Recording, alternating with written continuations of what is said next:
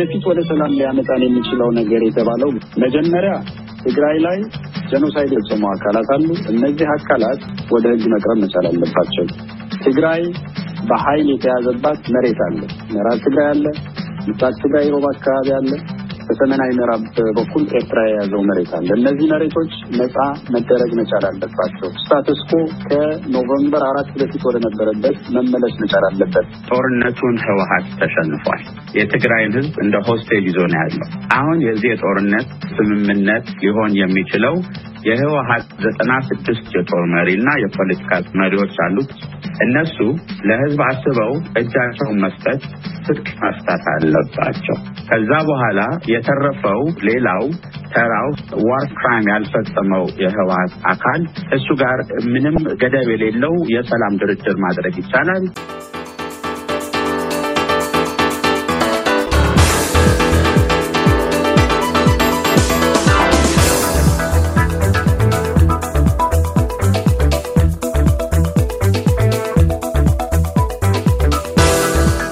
የተለየ ትኩረት ስቦ በሰነበተው ሰሞንኛ ጉዳይ የቀድሞ የህዋት አንጋፋ መሪዎች ከእስር መፈታት ላይ የተከራከሩት በዩናይትድ ስቴትስ እና በኢትዮጵያ ግንኙነትና የጦርነቱን አካሄድ አስመልክቶ በተነሱ በርካታ ጭብጦች ዙሪያም የበኩላቸውን መከራከሪያዎችን በማቅረብ ተሟግተዋል። የክርክሩ ተሳታፊዎች አቶ ዮሐንስ አብርሃ ከቶሮንቶ ካናዳ በዶክተር ደብረጽዮን የሚመራው የትግራይ ክልል አስተዳደር የውጭ ሀገር ተወካይ ኮሚቴ አባል ሲሆኑ አቶ ነብዩ አስፋው ከኮሎራዶ በዩናይትድ ስቴትስ የሀሽታግ #ኖሞር እንቅስቃሴ መስራቾች አንዱ ናቸው።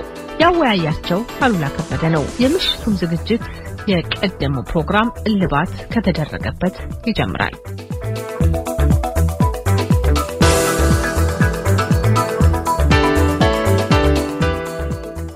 አቶ ነብዩ ላተ ዮሐንስ ድል እንደሰጠውት ባጭሩ ምላሽ ለመስጠት ድል አግኝተዋል።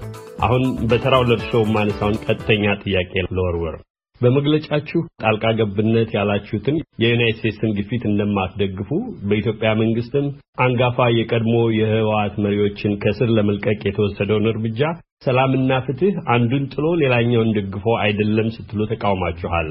በእናንተ በኩል ምን አይነት የስምምነት ጥረት ነው ትክክል ነው ብላችሁ የምትቀበሉና የምትደግፉት? ባጭሩ ሰላምን ያጎናጽፋል የምትሉት የጦርነት ማብቂያ የሰላም አማራጭ ተቀባይነት ይኖረዋል፣ ለኢትዮጵያ ህዝብ ዘላቂ ሰላም ይበጃል የምትሉት የስምምነት አይነት ካለ ትክክል ነው አለ። አሁን በዚህ ሰዓት ጦርነቱን ህወሓት ተሸንፏል። ተከቦ ነው ያለው። የትግራይን ህዝብ እንደ ሆስቴጅ ይዞ ነው ያለው። አሁን የዚህ ጦርነት ስምምነት ሊሆን የሚችለው የህወሓት ዘጠና ስድስት የጦር መሪና የፖለቲካ መሪዎች አሉት።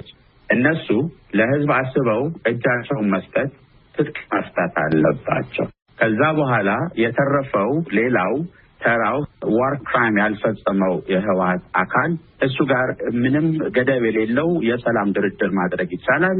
የትግራይ ህዝብ ነፃ ይወጣል። የትግራይ ህዝብ የፈለገውን መሪ በትክክለኛ ምርጫ መርጦ የሚሆንበት መንገድ ይመቻቻል። ግን ከዛ ሁሉ መጀመሪያ ጦርነቱ ቆሞ እነዚህ ለራሳቸው ስልጣን የሚዋጉት ዘጠና ስድስት ሰዎች ከተወገዱና ወደ ፍትህ ከመጡ ትግራይን መልሰን መገንባት፣ ሰሜን ኢትዮጵያ አማራን አፋርን መልሰን መገንባት፣ የኢትዮጵያን አንድነት ማጽናት የምንችልበት መንገድ አለ። አንድ ትልቅ ነገር ህዝብ የሚገነዘበው በህወሓት በኩል የሚወራ ወሬ ልክ ህወሓትና የትግራይን ህዝብ አንድ አድርጎ ለማመሳሰል ትልቅ ወንጀል ይሰራል። የትግራይ ህዝብ ከማንም የበለጠ የህወሓት ወንጀል የተፈጸመበት ህዝብ ነው። ስለዚህ አሁን ያለው አማራጭ ወደ ሰላም የሚኬድበት መንገድ እነዚህ ዘጠና ስድስት ሰዎች እጃቸውን ሰጥተው ከሌላው ኃይልና ከትግራይ ህዝብ ጋር ያለውን ሰላም ማካሄድ የሚሆንበት መንገድ አሁን መከፈት አለበት፣ መከፈትም ይችላል። ይሄንንም ነው አሜሪካ እንደተደገፈ እየገፋን ያለነው።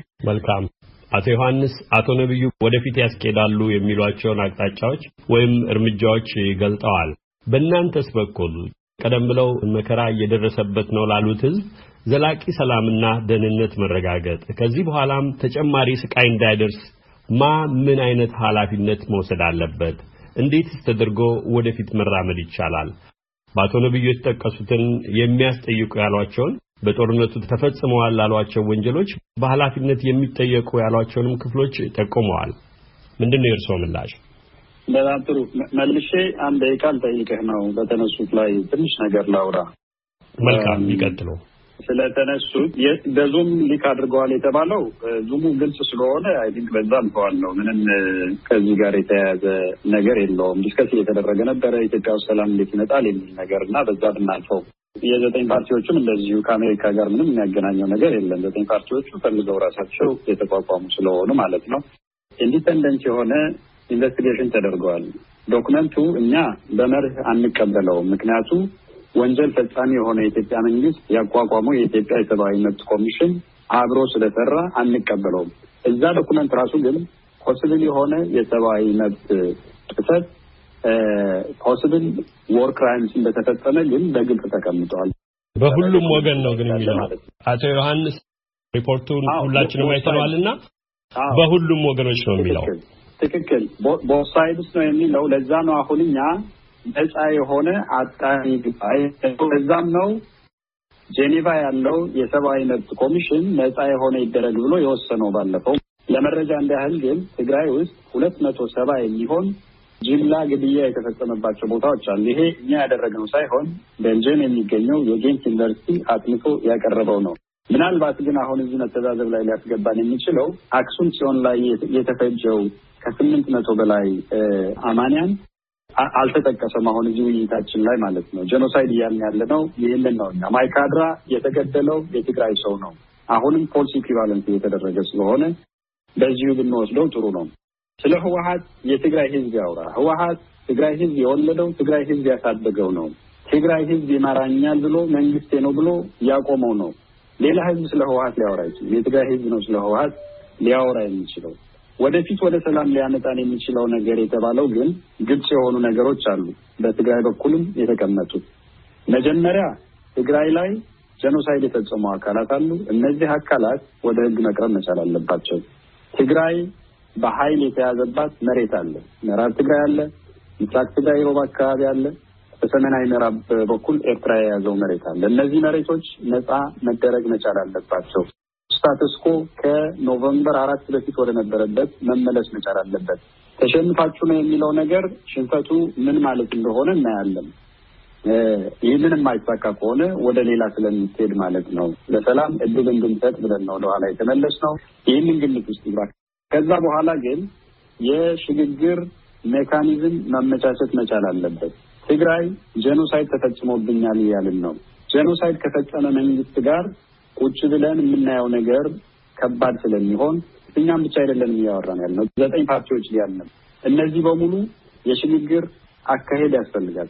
ስለዚህ የሽግግር አካሄድ ከተስተካከለ በኋላ እንዴት እንደሚለው በመንግስት አለ መሬት ላይ ሽማግሌዎች አሉ ሀገር ውስጥ በእነዛ የወደፊቷን ኢትዮጵያ ልናይ እንችላለን። ድርገት የሚል አካል ባለበት ሁኔታ ግን አብሮ ለመሄድም በጣም አዳጋች ነው የሚሆነው። እዚህ ላይ የቀሩ ሌሎች ሐሳቦችን ወደ ኋላ አመጣለሁ። ወደ አቶ ነብዩ እንደሄድ አላደረጉኝም አቶ ዮሐንስ። ወደ እርሳቸው ከማለፌ በፊት ቢያንስ አንዱን ላንሳ። ጦርነቱን ይመለከታል። ከጥቂት ሳምንታት በፊት የትግራይ ኃይሎች ደሴንና ኮምቦልቻን ጨምሮ በርካታ የአማራ ክልል ከተሞችን በያዙበት ወቅት የኃይሉ አዛዥ የቀድሞ የኢትዮጵያ ኤታማዦር ሹም ሌተና ጀነራል ጻድቃን ገብረትንሳኤ ጦርነቱ አብቅቷል፣ ከማን ጋር ነው የምንደራደረው ብለው ነበር። የትግራይ ክልል ፕሬዝዳንት ዶክተር ደብረጽዮን ገብረሚካኤልም እንዲሁ ጦርነቱ አብቅቷል፣ ከዚህ በኋላ ለምን በከንቱ ህይወታችሁን ታጣላችሁ፣ ይልቅ እጃችሁን ስጡ ሲሉ ነበር ለኢትዮጵያ ኃይሎች ጥሪ አድርገው የነበረው። አፈግፍገን በፈለግንበት መንገድ ነው የወጣነው ካሉ ያለቀ ጦርነት ነው ተብሎ ነበርና ያን ሁሉ ሁኔታ ምን ቀየረው? ባጭሩ ባጭሩ በዚህ ጉዳይ ላይ ጀነራል ጻድቃንም ዶክተር ገብረሚካኤልም ጀነራል ታደሰ ወረደም መግለጫዎች ሰጥተዋል። ተከታትላችሁት ይሆናል ተስፋ አደርጋለሁ። ግልጽ የሆኑ ነገሮች ነበሩ። አንደኛው አዲስ አበባ እንዳትሄዱ የሚል ጥሪ ነበረ። በበርካታ ከቀደም የአሜሪካ ያልነው የነበርነው የኢትዮጵያ መንግስት ምንም ሳይቀርብ ነበረ አዲስ አበባ እንዲገቡብን አንፈልግም የሚል። አዲስ አበባ ስንገባ ሌሎች ኃይሎችም አብረው እንዲገቡ እንቅስቃሴዎች ስለነበሩ እነዛ እንቅስቃሴዎች ግን መሪዎቹ እንደገለጹት አስፈላጊውን የፖለቲካ ሂደትን ታልፎ ወደፊት ለመሄድ እክሎች ስለነበሩበት በዛ ሊኬድ አልተቻለም አንደኛ። ሁለተኛ እዛ አካባቢ ላይ ቆይተን ህዝባችንን ከኋላ በረሃብና በመድኃኒት እጦት የሚጎዳ ከሆነ ህዝባችንን የሚጎዳ ምክንያት ይሆን ስለሆነ ወደ ኋላ ተመልሰን መፍትሄ ሊገኝ የሚችል ከሆነ ዞሮ ዞሮ እየተዋጋን ያለነው ለህዝባችን ብለን ስለሆነ ይሄንን ለማስተካከል ተብሎ ወደ ኋላ እንዲመለስ ተደርጓል። እዚህ ላይ ማስመር የሚገባን ግን ጦርነቱ ተገፍተን አለመውጣታችን የኢትዮጵያ መሪዎች ያውቁታል፣ ራሳቸው ሰራዊቱ ያውቀዋል ራሱ። አቶ ነብዩ ከአቶ ዮሐንስ ጋር ረዘም ያለ ጊዜ ወስደናል። ተጨማሪ ጥያቄዎችን ከማከሌ በፊት በቀረቡት ሐሳቦች ላይ የበኩሎ ምላሽ እንዲሰጡ እድል ልስጦ። ይሄ በጠመንጃ እገዛለው በኃይል ይሆናል የሚባለው ነገር አልቆ አልፏል። ከህወሓት ጋር አብሮ አክተሟል። አሁን ህወሓት ተሸነፈ አልተሸነፈ የሚባለው ነገር በግልጽ የሚታይ ነው። ተሸንፏል። ኢትዮጵያ በህዝብ በዲሞክራሲ የተመረጠ መንግስት አላት። እንደገና በሰላም እንነጋገር በዲፕሎማሲ እንነጋገር ተብሎ ሁለት አመት ተለምኖ አሻፈረኝ ጦርነት ባህሌ ነው ብሎ ተነስቶ የወጣ ኃይል በጦርነት ሲሸነፍ መልሶ ዘራፍ የትራንዚሽናል ገቨርንመንት ይሁን እንደዚህም ይሁን አያስኬድም። ስለዚህ ካሁን በኋላ የሰላም ድምጾች በሙሉ በእርቅ ስራው አሁን በተጀመረው ተከተው ይሄዳል። የሰሜን ጎንደር እና የሰሜን ወሎ ህዝብም የራሱን እድል የመወሰን መብት አለው። ስለዚህ ያንን ህዝቡ በሰላም መንገድ የሚፈታው ነው። ከእንግዲህ በኋላ ህወሓት ፈላጭ ቆራጭ አይደለም። በኢትዮጵያ እሱ ዘመን አልቋል። ሰላም ነው የምንፈልገው። የኢትዮጵያ ህዝብ ሰላም ነው የሚፈልገው። ይሄ ሰላም ደግሞ በንግግር እና በኮንስቲቲዩሽን ነው የሚመጣው። ስለዚህ ይሄንን ነው ምለው። ይሄንን ሰላም ለማምጣት ደግሞ የህወሓት ዘጠና ስድስት መሪዎቹ ህዝብን አስቀድመው ቢያዩና ደርግ ለምሳሌ አዲስ አበባ ህወሓት እንደከበበው ተነስተው ጣላገር ሰላም ተባለ። አሁን ህወሓት ያለው ተመሳሳይ ቦታ ላይ ነው። ግን አለቀም ብሎ የትግራይን ህዝብ ለመማገድ ተዘጋጅቷል። ይሄን ደግሞ አይሆንም ለቃችሁ ውጡ ሰላም ይፈጠር የማለት ኃላፊነቱን እንደተጠየቀም አለበት። ሰላም ነው አማራጩ ብለዋል አቶ ነብዩ። የሰላሙን ጥያቄ ገፋ አድርገን እንመልከት። ቀደም ብዬ የትኛውን የሰላም አማራጭ ትቀበላላችሁና ትደግፋላችሁ በሚል ለሰነዘርኩት ጥያቄ በእርሱ በኩል ተጠያቂ መሆን አለባቸው ያሏቸውን ጨምሮ የሚመስሉትን ሐሳብ ገልጠዋል። ሰላም ነውና በግራም በቀኝም እየተባለ ያለው እስኪ ይበልጥ ተጨባጭና አድርገው። በበኩላችሁ ብዙዎች ደጋፊዎችና ተከታዮች አሏችሁ። በዚህ ሃሽታግ #no more በተባለው እንቅስቃሴያችሁ አማካኝነትም ብዙ ዘመቻዎችን ታካሂዳላችሁ። በዚያ ቀደም ብለን ባነሳነው መግለጫችሁ ታዲያ የኢትዮጵያን ጥቅም የማያሳጣ አላስፈላጊ ባላችሁትም ክፍያ የሰላምንም ሆነ የፍትህን ዋጋ የሚሸራርፍ የስምምነት አይነት ፈጽሞ አንቀበልም ትላላችሁ። ባጭሩም ሰላምን ለማምጣት የሚከፈል ዋጋ ፍትህን ዳረጎት ማቅረብ የለበትም የሚል ይመስላል። ልዩነትም ባለበት አንከፋፈልም ዝምም አንልም ትላላችሁ። እነኚህን ፈታኝ የሚመስሉ ሐሳቦች እስኪ ያስታርቁልኝ አቶ ነብዩ። ለመሆኑ የድረስ ነው ለሰላም ለሚከፈል ዋጋ የሚከደው ርቀት? በርሱስ እይታ የሰላም ድርድር እንዴት ነው የሚጀመረው? በጣም ከሚገባው ላይ ብዙ መስዋዕትነት ተከፍሏል። ኢትዮጵያ ህዝብ በረሃብ በሞት ባለፉት አንድ አመት ያህል ትልቅ ትልቅ ትልቅ መስዋዕትነት ተከፍሏል። ይሄን መስዋዕትነት እንዲከፈል ኢትዮጵያ እዚህ ማጥ ውስጥ ልትገባ ያደረጉት ሰዎች መቶ አይሞሉ። ለነዚህ ሰዎች ፍትህ መሰጠት አለበት። ለሞተው ህዝብ ፍትህ መሰጠት አለበት። ገና ሰላሳ አርባ አመት ይፈጃል መልሶ ለመገንባት ሰሜን ኢትዮጵያ። ይሄ ሁሉ ከመቶ የማይሞሉ ሰዎችን የስልጣን ጥማት ለማርካት የሚደረግ ነገር አያስኬድም። ስለዚህ ሰላምን ፍለጋ ወንጀልን ከፍተኛ ወንጀልን የሰሩ ህዝብን ለአሰቃቂ መከራ ለትውልድ የሚያልፍ መከራን የፈጠሩ ሰዎች ምንም አይነት ፍትህ ሳይሰጥ በነፃ መሄድ የለባቸውም። አይደረግም። የትም ሀገር አይደረግም። የዛሬ ሶስት ወር አንድ የመቶ አመት እድሜ ያለው የጀርመን ናዚ አባል የነበረ ሰው ከሰባ ሰማንያ አመት በኋላ ተይዞ አሁን በመቶ አመቱ እስር ቤት ፍርድ ተፈርዶበታል። ፍትህ ብትቆይም ትመጣለች። አገርን አጥፍቶ በሚሊዮን የሚቆጠሩት ላይ ጄኖሳይድ አድርጎ በነፃ መሄድ የለም።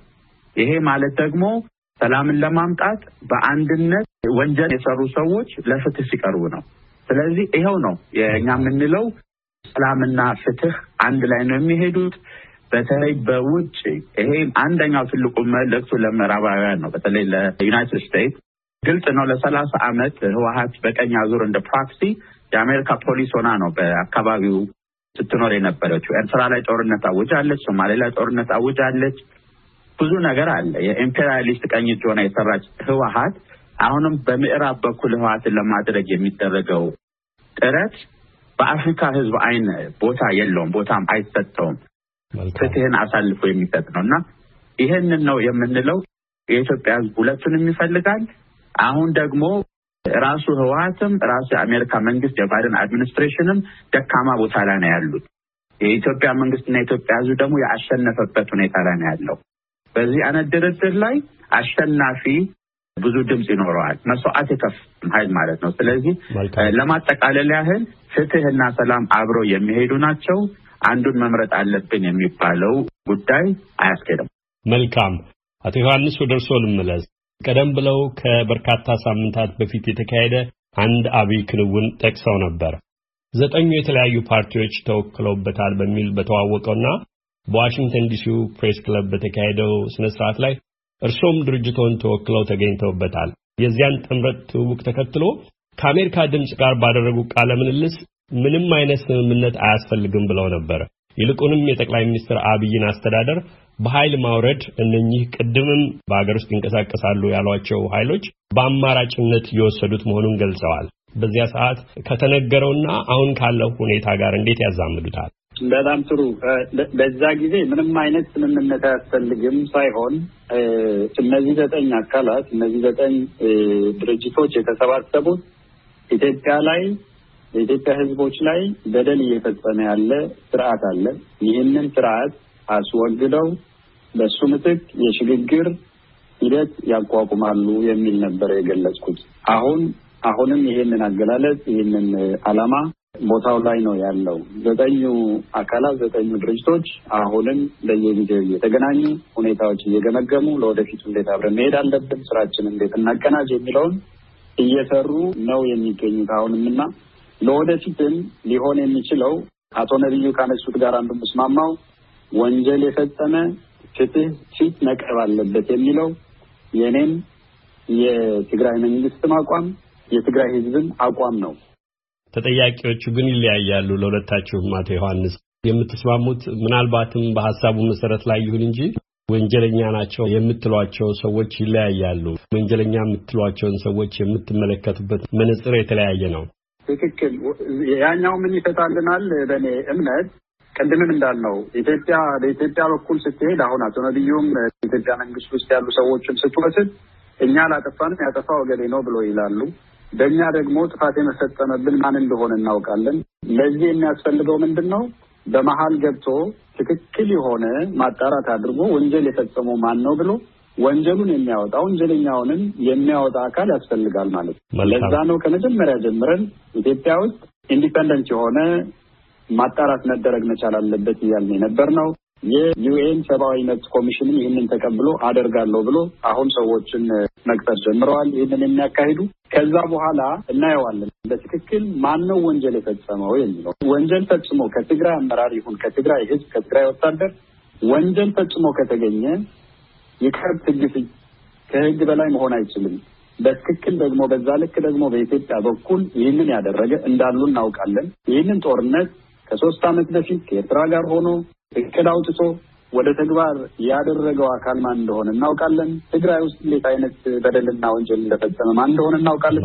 እነዚህ ፍርድ ቤት እንዲቀርቡልን እንፈልጋለን። ከዛ በተረፈ አንድ ማሳሰቢያ ማቅረብ እንፈልገው የትግራይ ህዝብ አፍሪካዊ ነው። አብዛኛው ከአፍሪካ ውጪ የተደረገ ያለ የሚመስል ጦርነት የሚሰበከው ስብከት ትክክል አይደለም። ለዛ ነው እኛም ኖ ሞር ማወቅ አለብን መጀመሪያ እያልን እየተናገርን ያለ ነው። አፍሪካዊ ደግሞ የአፍሪካ ህዝብ በራሱ መንግስት እንዲጨፈጨፍ እንዲራብ እንዲጠፋ መፍቀድ የለበትም እያልን ያለ ነው። ተጨማሪ ጥያቄ ለማከል የቀረን ሰዓት የሚፈቅድ አይመስልም። አቶ ነብዩ በቀረቡት ሐሳቦች ላይ ለሚሰጡት ምላሽ አንድ የመጨረሻ ደቂቃ እድሉ እርሶ ነው። እሺ በዋሽንግተን ዲሲ ዘጠኝ አካላት ቀርበው ተሻጋጋሪ መንግስት እንሰራለን ያሉት በአሜሪካ ኮንስቲቲዩሽን ህገወጥ ነው።